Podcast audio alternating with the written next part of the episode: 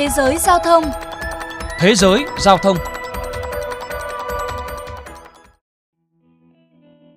Ở Việt Nam, khi nhắc tới xe limousine, hiện nay chúng ta sẽ liên tưởng ngay tới những chiếc xe chạy hợp đồng trá hình, hay còn gọi là xe dù bến cóc. Nhưng ở nước ngoài, hoặc là chúng ta vẫn thấy trên phim ảnh, nhắc tới limousine là nhắc tới những chiếc xe dài trên cả chục mét, sang trọng và tiện nghi cao.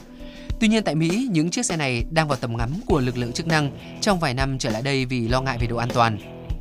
Mới đây, theo đài NBC của Mỹ, những chiếc limousine tại tiểu bang New York hoặc thậm chí là toàn quốc trong tương lai phải đáp ứng được nhiều quy định tiêu chuẩn khắt khe để được phép hoạt động. Trong báo cáo gửi tới thống đốc và cơ quan lập pháp bang New York, nhóm chuyên gia thực hiện nghiên cứu đã chỉ ra rằng những chiếc xe limousine cần được trang bị thêm các thiết bị bảo vệ hai bên hông xe.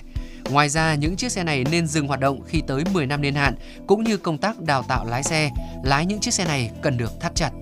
Sở dĩ có những quy định như vậy, nguyên nhân bắt nguồn từ vụ tai nạn giao thông đặc biệt nghiêm trọng xảy ra vào năm 2018. Cụ thể, vào ngày 6 tháng 10 năm 2018, một chiếc xe limousine đã mất lái và va chạm với một ô tô đang đỗ khác, khiến 20 người thiệt mạng, trong đó bao gồm 17 hành khách và tài xế limo cùng với 2 người đi bộ. Vụ tai nạn thương tâm đã đặt câu hỏi về độ an toàn của đội xe limousine, vốn được xem là phương tiện sang trọng. Về vấn đề này, là người đã sửa chữa rất nhiều xe limo, ông Dave Lipsky, một chủ xưởng xe cho biết, hầu hết các chủ xe đều đặt sự sang trọng tiện nghi lên trên yếu tố an toàn. Những chiếc xe limo hầu hết đều đã qua chỉnh sửa độ lại. Cái họ muốn là một quầy rượu hay là những chiếc ghế salon thật đẹp ở trong xe. Những thứ đó ảnh hưởng lớn tới kết cấu của xe, làm cho xe yếu đi và ít an toàn hơn. Dave Lipsky cho biết thêm, có rất nhiều xe limo thực chất là những chiếc sedan hay xe SUV đã qua chỉnh sửa. Những chiếc xe này được cắt đôi, sau đó thêm vài khoang xe vào giữa, sau đó sẽ được độ lại cả trong lẫn ngoài, sao cho trông thật sang trọng. Còn thực chất kết cấu xe rất yếu, bởi nhiều thiết kế an toàn gốc của chiếc xe đã bị lược bỏ. Hành vi này được coi là trái pháp luật, nhưng vì lợi nhuận, các chủ xe đều nhắm mắt cho qua. Trước khi xảy ra vụ việc năm 2018, các quy chuẩn an toàn không có nhiều, lại còn thay đổi tùy theo từng bang. Một chiếc xe limousine có thể không đúng quy chuẩn tại bang này, nhưng sang bang khác lại đủ yêu cầu.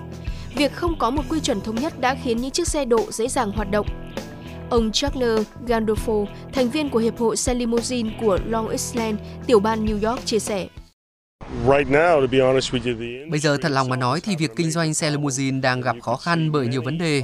Giờ ở ngoài đường phố có thể thấy rất nhiều xe limousine hoạt động, dù chúng thậm chí còn không có biển số xe.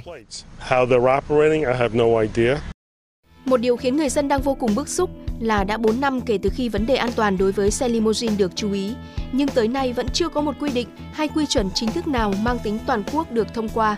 Sự coi thường yếu tố an toàn từ chủ xe là nguyên nhân chính dẫn tới tai nạn, nhưng sự giám sát lỏng lẻo của nhà nước cũng đóng góp một phần dẫn tới những thảm kịch đó. Thượng nghị sĩ Chuck Schumer cho biết. Giải quyết vấn đề an toàn của xe limousine chưa được ưu tiên. Điều này khiến nhiều chủ xe vẫn có thể lách luật. Một chiếc xe limo được độ ở bang này sau đó đưa sang bang khác hoạt động và chẳng có gì ngăn cản được hành vi đó. Và đó là lý do mà chúng ta cần có một quy chuẩn chung.